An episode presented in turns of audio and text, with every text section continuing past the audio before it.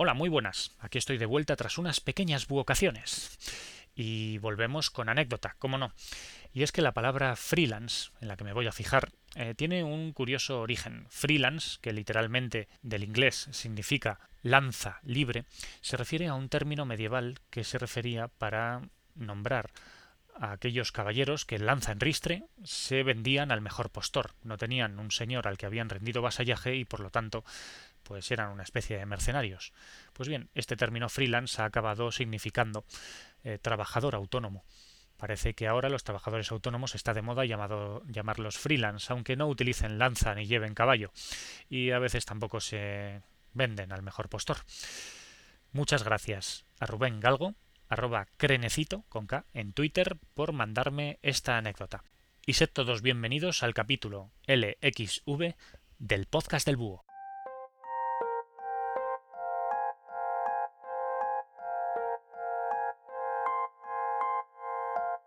Prometeo es conocido por robarle el fuego a los dioses, para devolvérselo a los hombres. Este gran benefactor de la humanidad, enfrentado con Zeus, era conocido por sus subterfugios y por su astucia.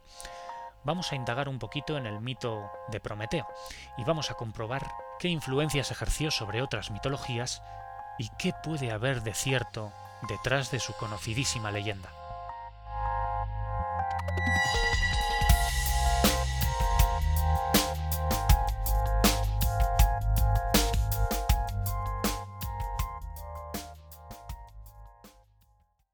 Nos cuenta Hesíodo, que es el primer gran recopilador de la mitología griega, del que se tiene noticia, claro, allá en el siglo VIII a.C., que el ser humano ha vivido 5 edades, o ha habido 5 razas de seres humanos. Al principio apareció la raza de oro de los seres humanos. El gran Cronos los creó, haciéndolos surgir de la tierra, pero desaparecieron. Les sucedió la raza de plata, una raza de hombres, creados también por acción divina, pero que eran pendencieros, así que Zeus los destruyó a todos, como enfrentamiento a su gran padre Cronos. Después vino la raza de bronce. Eran guerreros, y muy insolentes. La peste los diezmó y terminó por extinguirlos. Luego vino la cuarta raza, que también era de bronce. Estos eran más amables y bondadosos, y todavía hoy viven en los campos elíseos, es decir, en el cielo de los griegos. Por último, la quinta raza, la raza de hierro, eran descendientes indignos de la anterior raza. Son todavía hoy degenerados, crueles, maliciosos, lujuriosos, malos hijos y traicioneros. Esta quinta raza somos nosotros. Pero no obstante, esta quinta raza tenía sus benefactores, y uno de sus grandes benefactores era el titán Prometeo. Prometeo, amigo de los hombres, era conocido en el Olimpo y en la mitología como un ser astuto y que no estaba muy contento con la preponderancia y soberbia del gran Zeus. Si algo caracteriza a la mitología griega y a los dioses que la protagonizan es que son más humanos que los humanos. Los dioses griegos son muy mala gente, y es que parece que en la mitología griega los griegos, quizá por su propia personalidad, decidieron otorgarle a sus dioses características muy humanas, quizá proyectándose a sí mismos en sus debilidades, en sus amores, querencias y odios. Los griegos pusieron en los dioses una multiplicación de la propia humanidad, y al contrario que las religiones actuales monoteístas, vemos que los dioses no son bondadosos, omniscientes y todopoderosos. Son poderosos, sí, pero se les puede engañar, se les puede traicionar, y por lo tanto ellos se pueden cabrear. Y esto es lo que pasó con Prometeo y con Zeus, dos seres mitológicos que no se llevaron muy bien, como estáis a punto de comprobar. Así pues, Prometeo, este gran benefactor de los dioses, era muy conocido por sus subterfugios, por su astucia, por sus engaños. Era un titán bastante picarón. Hay que tener en cuenta que los titanes y los dioses eran prácticamente lo mismo, estaban emparentados. Lo que pasa es que los dioses son aquellos que eran familia directa de Zeus, bien hermanos, bien hijos. Pues bien, el titán Prometeo decidió engañar a Zeus. No le gustaba la soberbia del gran dios de los cielos. Así que le preparó un regalo con trampa. Cogió un esplendoroso buey y lo despedazó. Lo despedazó para regalarle la carne, pero en lugar de regalarle la carne decidió colarle los huesos del buey. Así que dividió el buey en dos partes y la carne la recubrió de asquerosa grasa, mientras que los huesos los abultó con grasa pero los recubrió con piel para que pareciese que los huesos eran más apetecibles que la carne. Así que cuando llamó a Zeus, Prometeo le dijo: «Bueno, Zeus, aquí tienes un regalo, pero tienes que elegir una de las dos partes». Zeus, que ya conocía los subterfugios de Prometeo, le dijo que se andase con cuidado. Así que le preguntó, por favor, si no estaba efectivamente intentando colársela. Prometeo dijo: No, tranquilo, Zeus, simplemente sigue el dictado de tu corazón y elige la parte que tu corazón te diga. Así que Zeus confió en Prometeo y eligió la parte que se veía más apetecible. Cuando Zeus comprobó que había sido engañado por Prometeo, que había elegido los huesos en vez de la carne, montó en cólera y decidió, como castigo, quitarle el fuego a los protegidos de Prometeo. Zeus le quitó el fuego a los hombres y se fue por donde había venido. Prometeo decidió que esto no iba a quedar así. El engaño de Prometeo le había costado a los hombres su más preciado bien en cuanto a supervivencia. El fuego es esencial para la supervivencia del ser humano, así que ni corto ni perezoso, Prometeo decidió devolverle el fuego a los hombres, aunque eso supusiese robárselo a Zeus en sus mismas narices. Y esto es lo que hizo. Finalmente, Prometeo decidió colarse a escondidas en el Olimpo y robarle el fuego a los dioses. Según la versión, hay quien dice que se lo robó a Hefesto, el herrero, el artesano, que entró en su fragua y le quitó el fuego en una caña de cañaheja, un tallo hueco que tarda mucho en quemarse. Hay quien dice que se lo robó a Helios, de su gran carro de fuego. En cualquier caso, el caso es que nuestro amigo titán Prometeo nos devolvió el fuego. Pero claro, esto era un acto de latrocinio de lo más vulgar, así que Zeus decidió vengarse, pero esta vez decidió no quitarle el fuego a los hombres. Les tenía preparada una venganza digna del más maquiavélico rey. Zeus decidió que la venganza se sirve en plato frío, así que decidió enviar un mal muy grande, enviar un engaño. Decidió ponerse a la altura de Prometeo y empezó a esculpir una figura femenina de gran belleza. Del barro nació una bella virgen a la que Atenea otorgó de preciados atributos. Así pues, Zeus esculpió y dio vida a una mujer llamada Pandora. Pandora realmente era una mujer bella, con muchos atributos, pero también grandes defectos. Y es que Zeus regaló a Pandora a los dioses, como un regalo bien intencionado. Pero Zeus conocía las debilidades de esta mujer, Pandora, que portaba una caja, además, que portaba todos los males del mundo. Esta caja debía ser custodiada por los hombres y no ser abierta jamás. Así que Prometeo empezó a olerse que aquello era una venganza en toda regla por parte de Zeus. Pero esto no era visto así por Epimeteo, el hermano de Prometeo. Epimeteo se enamoró perdidamente de Pandora y no vio sus defectos, lo caprichosa e insegura que era. Se enamoró única y exclusivamente de su belleza. Así pues, acabó confiando en ella ciegamente, hasta que Pandora, movida por la curiosidad, y pese a que le habían dicho que no podía abrir la caja, abrió la caja que contenía los males del mundo, y todos estos males y calamidades contaminaron las vidas de los hombres, en una venganza cruel por parte de Zeus, pero que sin duda puso las cosas en su sitio. De todas formas, este era el castigo para los hombres, porque Zeus tenía previsto para Prometeo un castigo muchísimo peor. Así pues, envió a los titánides Fuerza y Violencia, así se llamaban, a encadenar a Prometeo con la ayuda de Hefesto. Hefesto, que por cierto había ayudado a moldear a Pandora, también fue el artífice de las cadenas que encadenaron a Prometeo. Se llevaron en la lejanía, a unas cumbres lejanísimas, en un desierto no hollado todavía, al pobre Prometeo, y lo encadenaron en lo alto de la montaña, de pie, para que no pudiese nunca descansar ni hincar la rodilla. Pero aquí no terminaba el castigo para Prometeo, porque Prometeo era visitado todas las noches por un enorme águila hambrienta. Este águila, a picotazos, desgarraba la piel y abría las tripas de Prometeo para comerse su hígado. ¿Qué ocurre? Que Prometeo era un titán y era inmortal.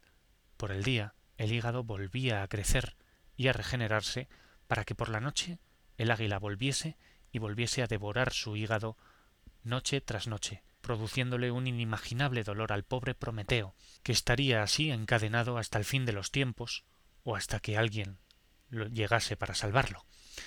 Y lo cierto es que sí, alguien llegó y salvó a Prometeo.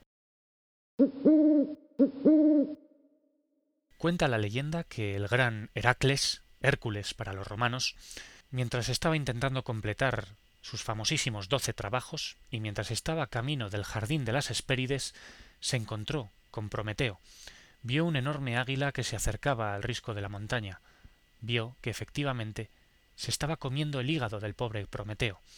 Así que con un certero flechazo, Hércules mató al águila, subió a la cumbre y libró de su encadenamiento al pobre Prometeo. Zeus, que contempló todo esto, decidió perdonar a Prometeo, porque estaba contentísimo con la hazaña de su propio hijo, Heracles.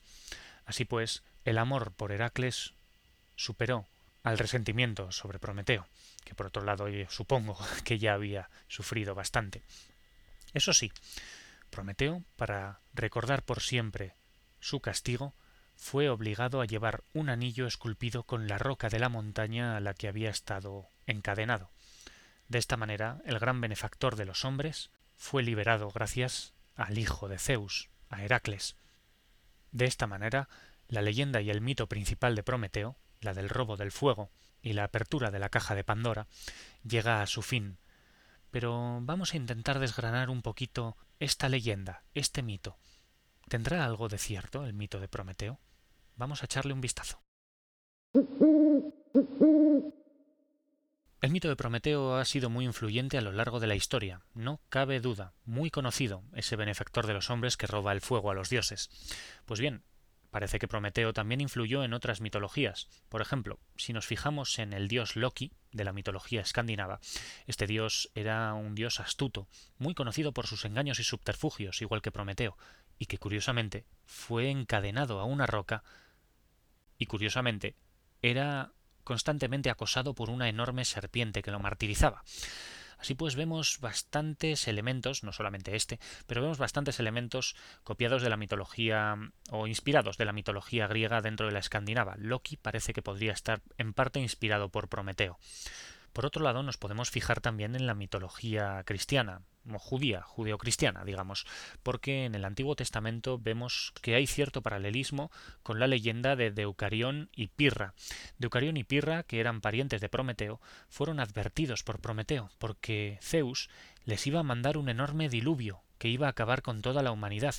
No sé si os suena de eso. El caso es que Prometeo aconsejó a Pirra y a Deucalión que creasen una enorme barca para sortear dicho diluvio. ¿Os suena de algo? Yo creo que sí, ¿verdad?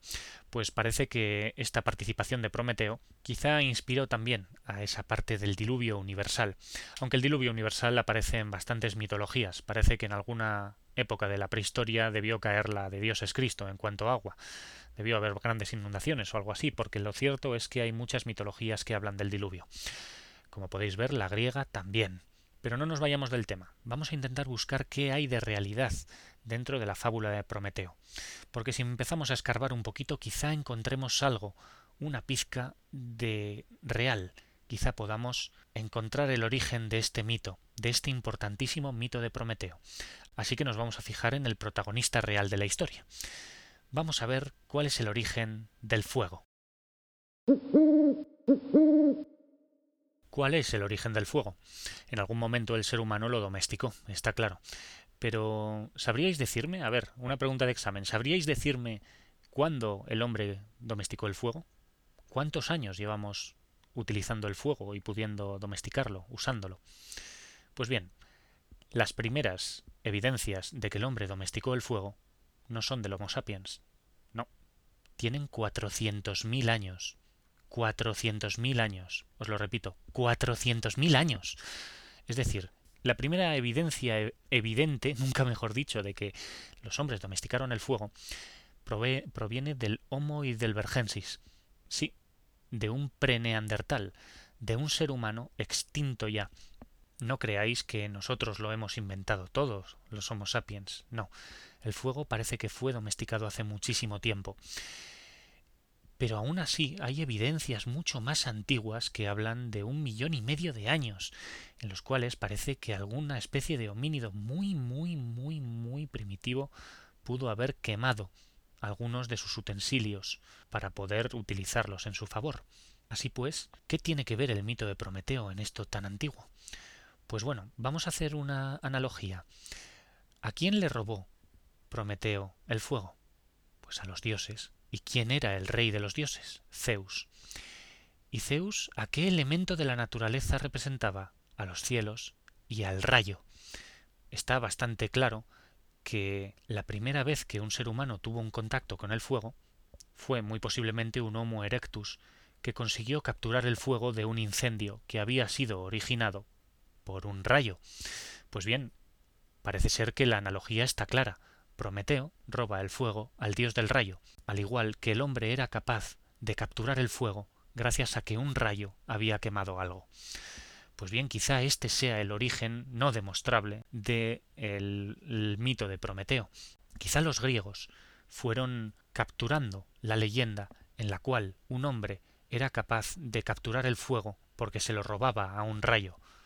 Quizá esta historia desde la más primitiva prehistoria fue evolucionando hasta que finalmente los griegos, y Hesíodo en concreto, captó todo este cuerpo de leyendas y le dio el suficiente peso hasta convertirlo en la leyenda que nosotros conocemos. Pero a mí me parece lógico, a mí me parece que el ser humano robó el fuego al rayo, al igual que Prometeo le robó el fuego a Zeus.